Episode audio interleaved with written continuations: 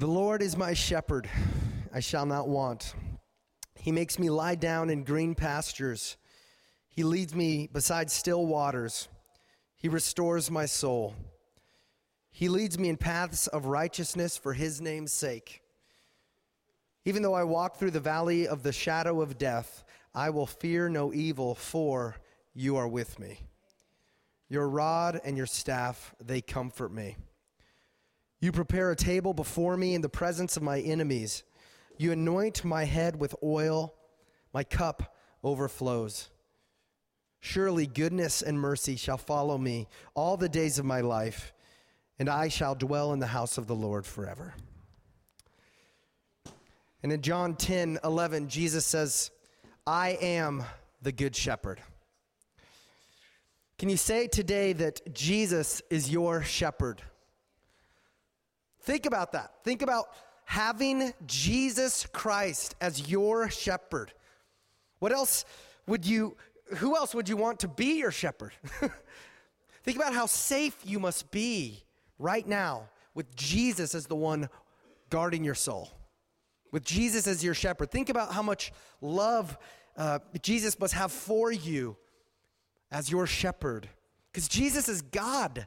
He is the one who created everything. He's the one who holds everything together right now. He's the one who came to earth and who bore our sins on the cross and who died and rose again. This is our shepherd. Jesus is the one who stripped Satan and sin and hell and death of all of its power. See, Jesus is the one who will come again. He will return to earth one day. He will throw Satan and sin and death and hell forever into a lake of fire.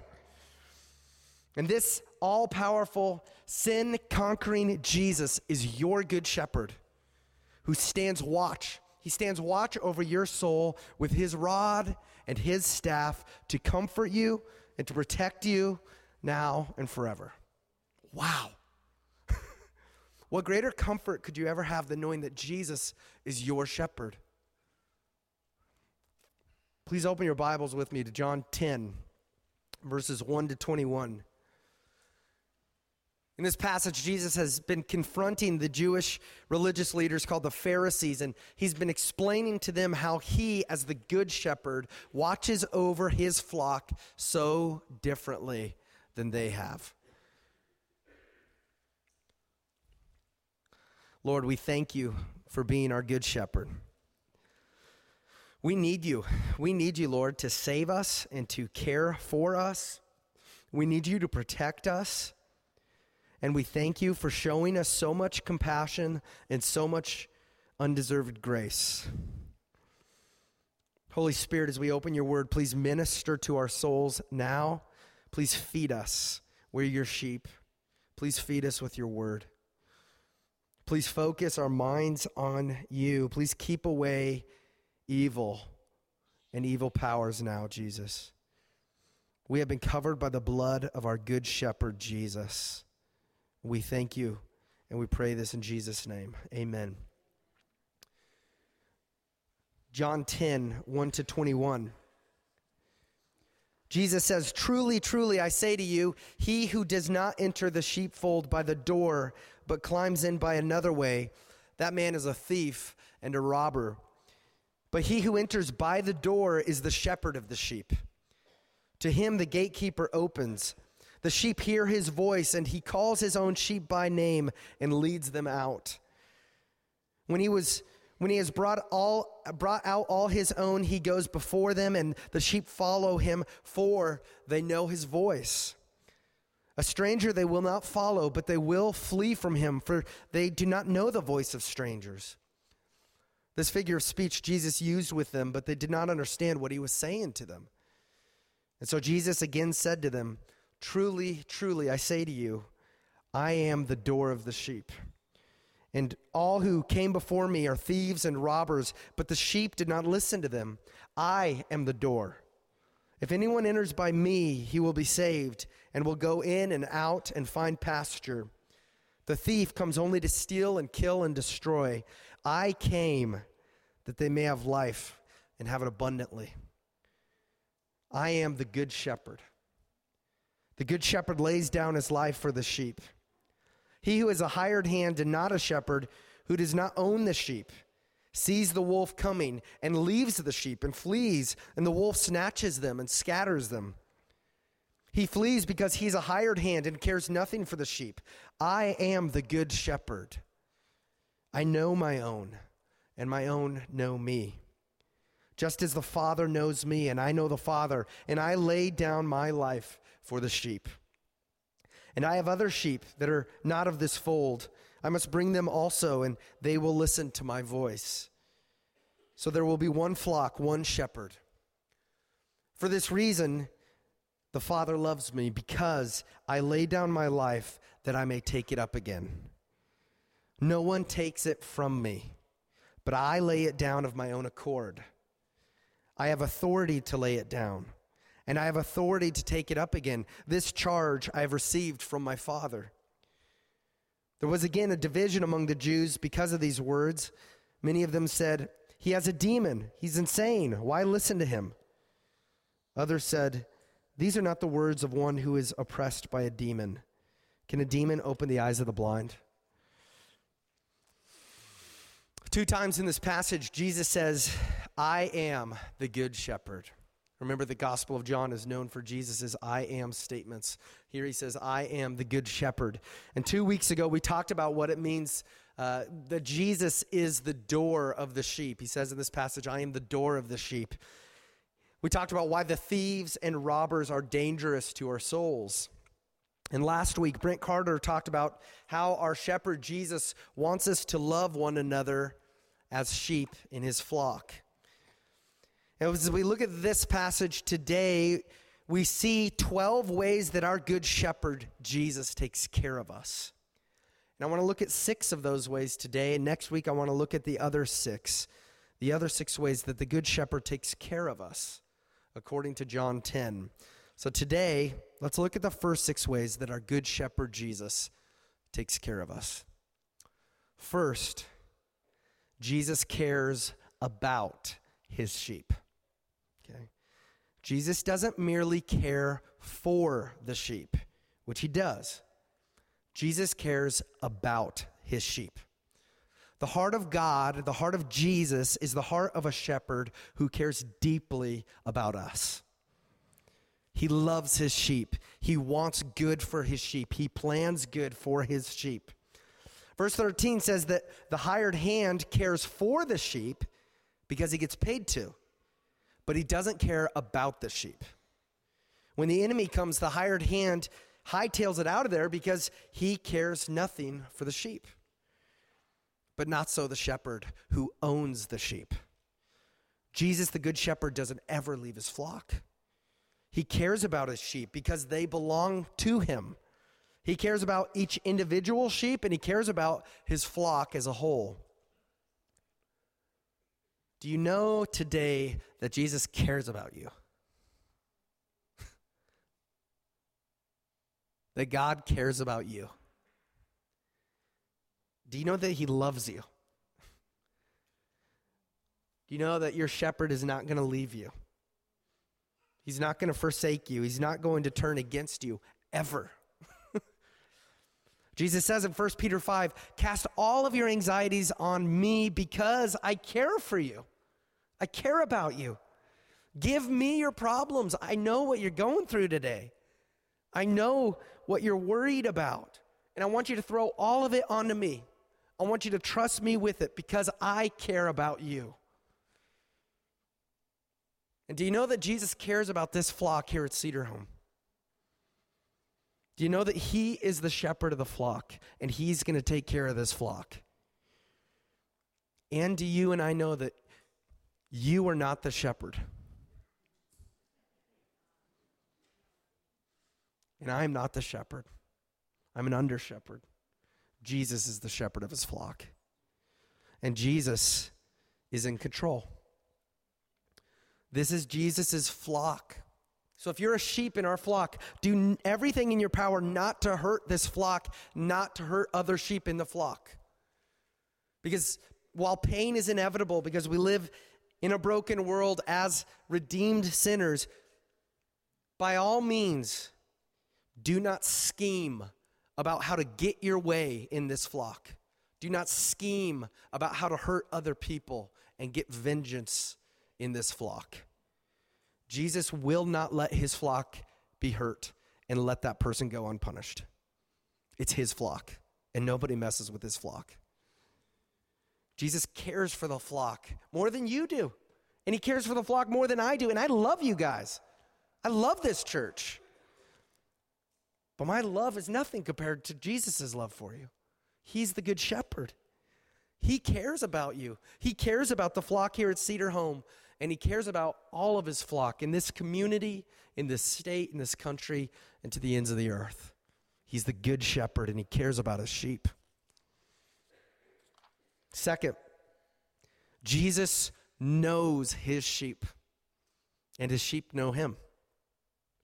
In verse 14 to 15, Jesus says, I am the good shepherd. I know my own, and my own know me, just as the Father knows me, and I know the Father. So Jesus knows you better than anybody else knows you. He knows you better than you know yourself.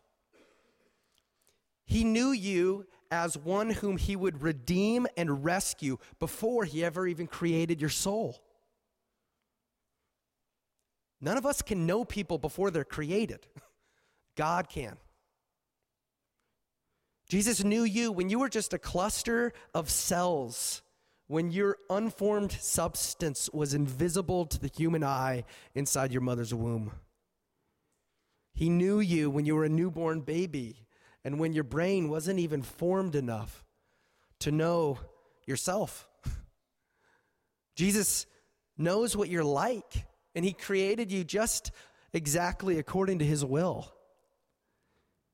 He knows what breaks your heart, He knows what you have been through.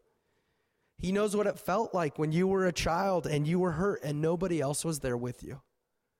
But He was there with you. He knows you right now. He knows what your future holds. He knows you, and He's watching over you. In Psalm 139, God speaks these words through a song of David. He says this to God Oh Lord, you have searched me and known me. You know when I sit down and when I rise up. You discern my thoughts from afar. You search out my path and my lying down and are acquainted with all my ways. Even before a word is on my tongue, behold, O Lord, you know it altogether. You hem me in behind and before, and lay your hand upon me. Such knowledge is too wonderful for me. It's high, I cannot attain it. Then hop to verse 9. It says, For you formed my inward parts. You knitted me together in my mother's womb. I praise you, for I'm fearfully and wonderfully made. Wonderful are your works. My soul knows it very well. My frame was not hidden from you when I was being made in secret, intricately woven in the depths of the earth. Your eyes saw my unformed substance.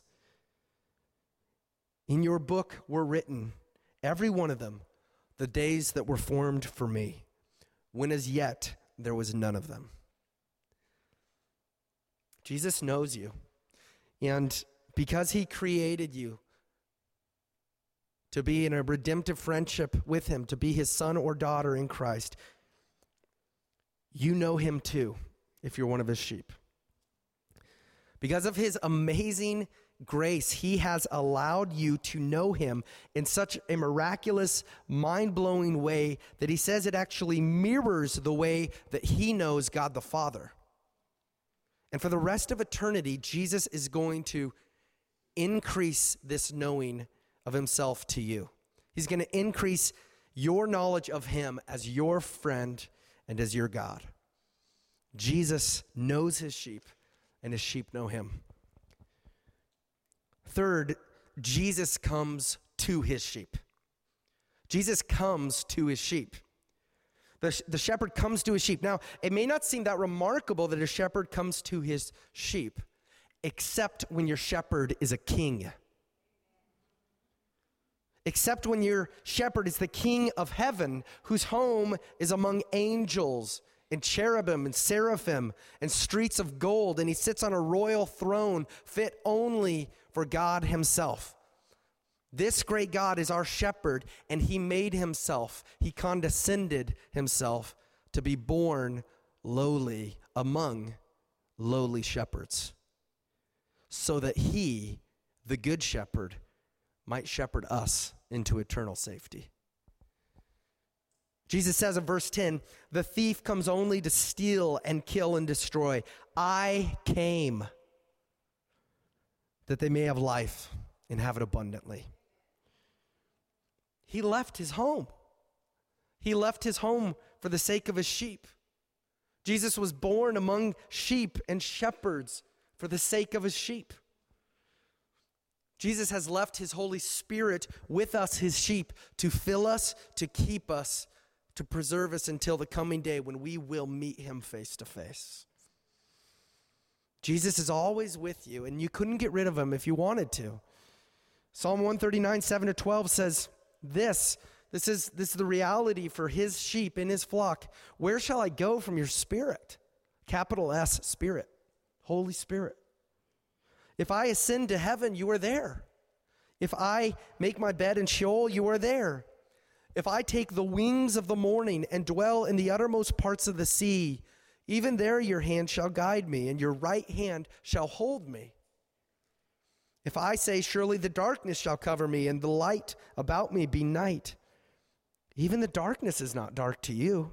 The night is as bright as the day, for darkness is as light with you.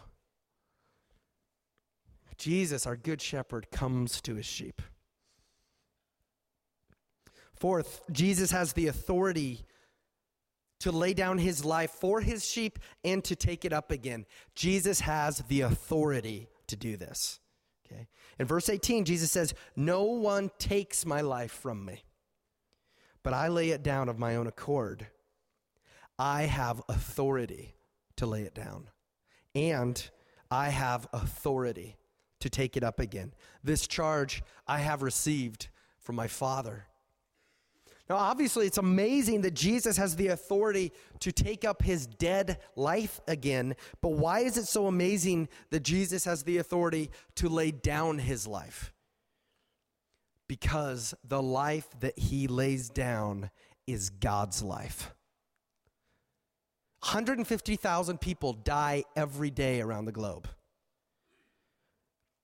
And that's not that remarkable in this broken, sinful world. But what's remarkable is that Jesus has the authority to lay down God's life. What human being has the authority to lay down God's life?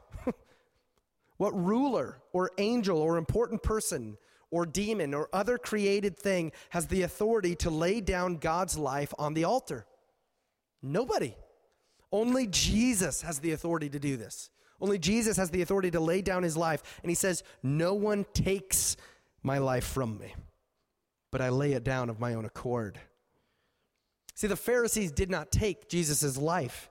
That's why we've seen in John and John uh, time and time again here, as he, as they get angry at him, they try to get their hands on him. It says, but they can't touch him because he's in control. Nobody touches him until he says they could touch him. Even after Jesus has been flogged and as he stood in this Roman court with a crown of thorns crammed into his skull, and he has a purple cloak on his back to mock him, the Roman governor Pontius Pilate did not take Jesus' life from him. In John 19, Pilate said to Jesus, You will not speak to me? Do you not know that I have authority to release you and authority to crucify you? And Jesus answered him, you would have no authority over me at all unless it had been given you from above. Nobody takes Jesus' life from him. And even the Roman executioners who nailed his limbs onto a wooden cross and hung him up on a hill and stabbed him in the side with a spear, not even those murderers took Jesus' life. Nobody took Jesus' life. Jesus gave his life away. He laid down his life of his own accord because, as God, he alone has the authority to do this. And just as he had the authority to lay down his life, what human being in the history of humans has ever had the authority to take up his dead life? Who has ever been slaughtered publicly and then was wrapped and buried in Middle Eastern burial garments, sealed in a guarded tomb by Roman soldiers for three days, and then rose from the dead with more life and more power than he had before. Only Jesus. It's because Jesus is the second person of the Trinity who took on human flesh to become the God man, fully God, fully man, who has the authority of God like no human being ever has or ever will. The authority of God over life and death rests in the hand of Jesus. Only the Good Shepherd Jesus has the authority to lay down his life, the life of God, and to take up the life of God again. Fifth, Jesus says, uh, Jesus lays down his life for his sheep. See, in verses 11 to 13, Jesus says, I am the good shepherd. And the good shepherd lays down his life for the sheep. He who is a hired hand and not a shepherd, who does not own the sheep, sees the wolf coming and leaves the sheep and flees. And the wolf snatches them and scatters them. He flees because he is a hired hand and cares nothing for the sheep. See, it's one thing to have the authority to lay down your life for your sheep, to lay down God's life for the sheep, but it's another thing entirely to actually do it. It's another thing entirely to actually lay down God's life for the sheep. It's one thing for God from heaven to watch us rebel against Him, to pursue sin in all of its various forms. But it's another thing entirely for God to see that and then to say, I will lay my, down, my life down for them. I will do that so that those who belong to me will not suffer the eternal punishment they deserve for this sin. Our good shepherd Jesus laid down his life for his sheep. God shows us his, uh, his care for us in so many ways, but there's no clearer way to see how much God loves you than that he laid down his life for you. At his last supper, his last supper that he would eat, Jesus told his disciples in John 15, Greater love has no one than this, that someone lay down his life for his friends. And that's exactly what Jesus has done. He couldn't show a greater love. And he did this not just for one of us, but for every sheep in his flock. He's laid down his life in our place in order to save ours. How does Jesus describe in this passage how he laid down his life for us? Well, he says that there are wolves that want to steal us away from God and from his flock, and they want to devour us. And those wolves, in this immediate context, refers to false teachers, and it could also include, obviously, tyrannical governments or evil people or demons or Satan himself. But Jesus says that whatever wolf tries to devour us, Jesus has already laid down his life for us in order to protect us from that wolf forever. We are protected forever by Jesus if we belong to Jesus because he's laid down his life for us. Jesus has already disarmed and eternally defeated Satan and all the evil powers that would seek to destroy us. Because of Jesus, think about this. Because of Jesus, all of your greatest enemies that you could ever be worried about are now toothless lions. He took their teeth sickness, pain, cancer, death, hell, depression, suffering, loneliness, Satan, sin. They may roar at us, they may try to scare us. We might be scared, but because of Jesus, they have no real eternal power over us. Jesus took their teeth away, He took their claws away. They can roar, that's it. Our greatest enemies are now, now clawless, toothless lions because the lion of Judah has defeated them. Jesus, the good shepherd, the lion of Judah, is also the Lamb of God. And on the altar of the cross, He bore all of our past and present and future sins. He became in his flesh our evil thoughts, our actions, our words that we've ever produced. And as the Lamb of God, he drank the cup of God's wrath for us so that we will never have to drink that cup. And we filled that cup by doing our own evil works against him.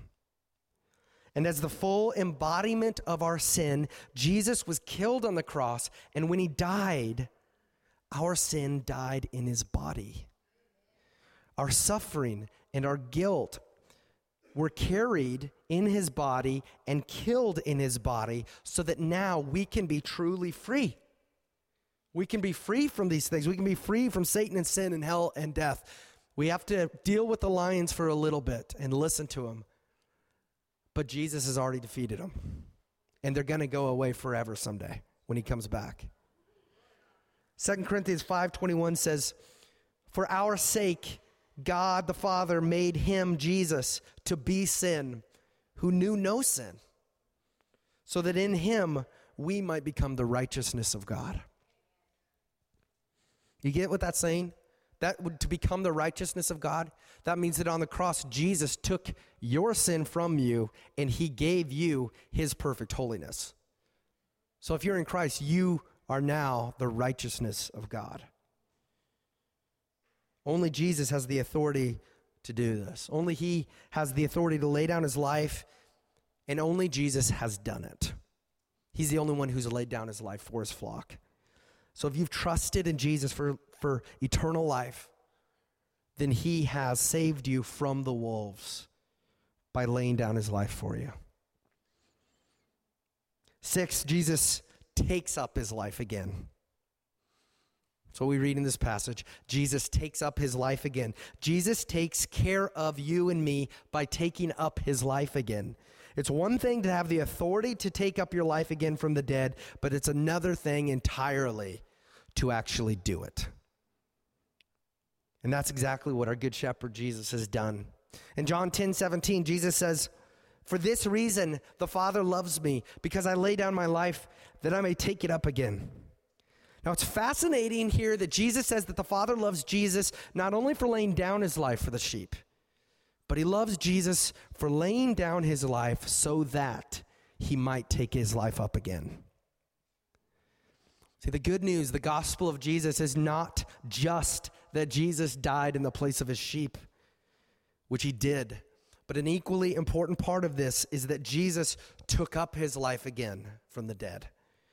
And that is so important to the gospel that Jesus says that his Father loves him for this, for the t- totality of what Jesus accomplished in his death and in his resurrection. Now, among other things, two of the most amazing aspects of Jesus' resurrection are that his resurrection resulted in Jesus being ultimately glorified, and at the same time, it resulted in Jesus' sheep being ultimately justified. Glorified and justified. Let's take those words one at a time. Well, first, glorified. By becoming our sin, by putting our sin to death in the death of his own body, and then by taking up his life again from the dead, the resurrected Jesus was glorified in a fuller and more defined way than ever before. Philippians 3 says that Jesus' dead body was raised in glory. Jesus was resurrected in glory and in power. Now, think about this. Can you imagine what was going through all of the people's minds when they saw Jesus walking around in a perfect body although it did have his scars. What they were thinking when they saw him beat to death, and all of a sudden, here he is three days later, and he's stronger than ever before. How long does it take to recover from a Roman flogging? How long does it take to recover from crucifixion? People don't recover, they die. That's the whole point of it. There's nobody living to tell. The fact is, nobody recovered from crucifixion and nobody has ever died and risen again except Jesus. And even Jesus died, but Jesus is the only one who got back up. And he's the only one who told the Roman Empire, even on your best day, you don't have anything on me. what would, think about this all of the people who mocked Jesus and who said, Crucify him, crucify him all of the rulers who played a part in his death, all of the torturers who were involved in penalizing him and taking his clothes and spearing him, what were they thinking when they saw him walking back around again? I bet they were scared to death. Jesus was back and he was more glorious than ever before, and he didn't hide it. He appeared to all sorts of people over a period of 20 or 40 days. And then at that point, he ascended physically with making sure there were lots of eyewitnesses to see. We read in Acts that he rose physically back up into heaven, and it was witnessed by hundreds of eyewitnesses. And as he did that, God the Father embraced his son for completing the mission. And he embraced his son as he returned to heaven, and God the Father seated his son on the throne at the right hand of the Father. And at the right hand of God, we read in Ephesians 1 that Jesus is far above all rule and authority and power and dominion and above every name that is named, not only in this age, but also in the one to come. And the Father put all things under his feet and gave him as head over all things to the church, which is his body, the fullness of him who fills all in all. And so Paul writes in Philippians 2 9 to 11, therefore, God has highly exalted his son Jesus and bestowed on him the name that is above every name, so that at the name of Jesus, every knee should bow in heaven and on earth and under the earth, and every tongue confess that Jesus Christ is Lord to the glory of God the Father. Amen. Our good shepherd Jesus he laid down his life and then he took it up again, and through it, he has been glorified, and also we have been justified. To be justified in the way that the scripture uses this word, it means to be, to be declared not guilty of sin in God's sight. And this is what our shepherd Jesus has done for us. It's used in the past tense. It's not saying you're going to meet God someday and hopefully he'll justify you. If you're in Christ, Jesus justified you already. You've already been declared not guilty. Paul says in Romans 4 25 that Jesus was delivered up for our trespasses and he was raised for our justification. So when Jesus rose from the dead, he rose justified in the sight of God. Now, think about this. Everybody was saying he's, he's a demon, he's Satan, he's, he's evil, he's, he's a threat to the political empire. We need to kill him. Who justified him? God, the Father. Jesus raised Jesus, uh, God raised Jesus from the dead, completely pure again from the sin that he had borne on the cross.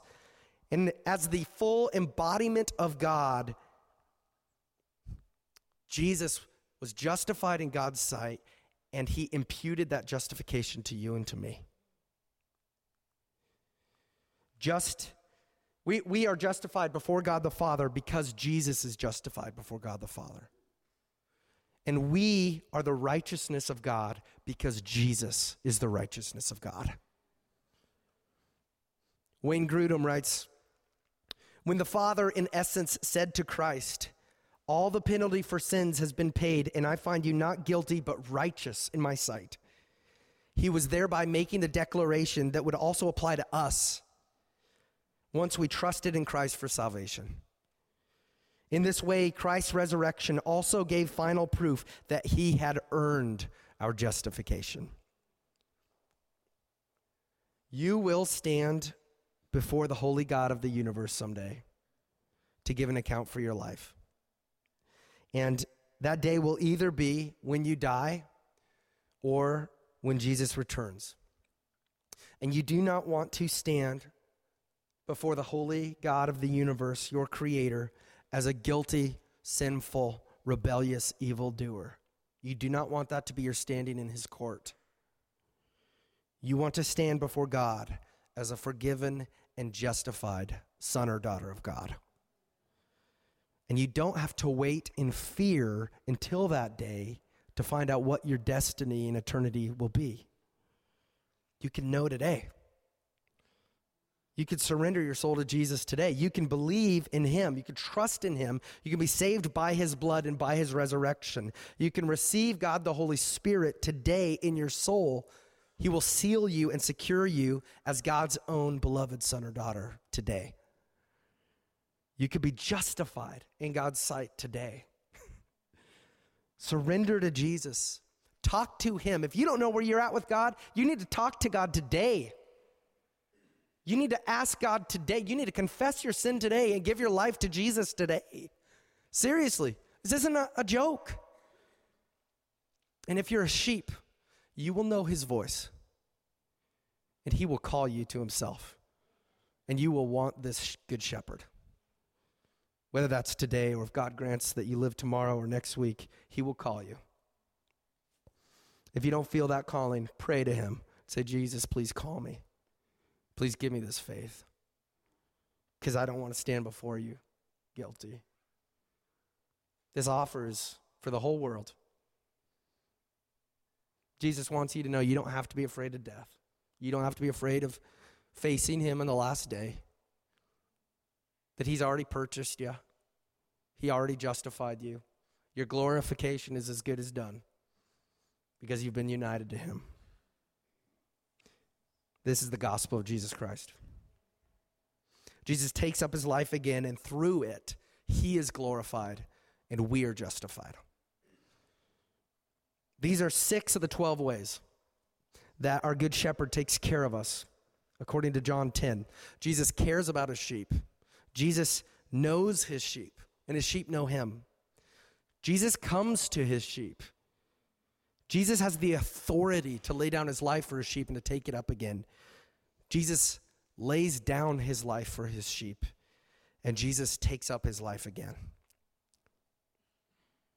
Now may the God of peace, who brought again from the dead our Lord Jesus, the great shepherd of the sheep, by the blood of the eternal covenant, equip you with everything good that you may do his will working in us that which is pleasing in his sight through Jesus Christ, to whom be glory forever and ever. Amen. Lord, thank you for your word. Thank you for feeding us today, Lord. Call your flock today, Lord. Call your sheep to you. Thank you, Lord, for standing guard. Thank you for being the door. Thank you for laying down your life, God, for us. I thank you that you care about us. Lord Jesus, please work out your love in us as we care about others the way you've loved us, both individually and as a corporate church family. May you be worshiped well in our hearts and minds today. We pray this in Jesus' name. Amen.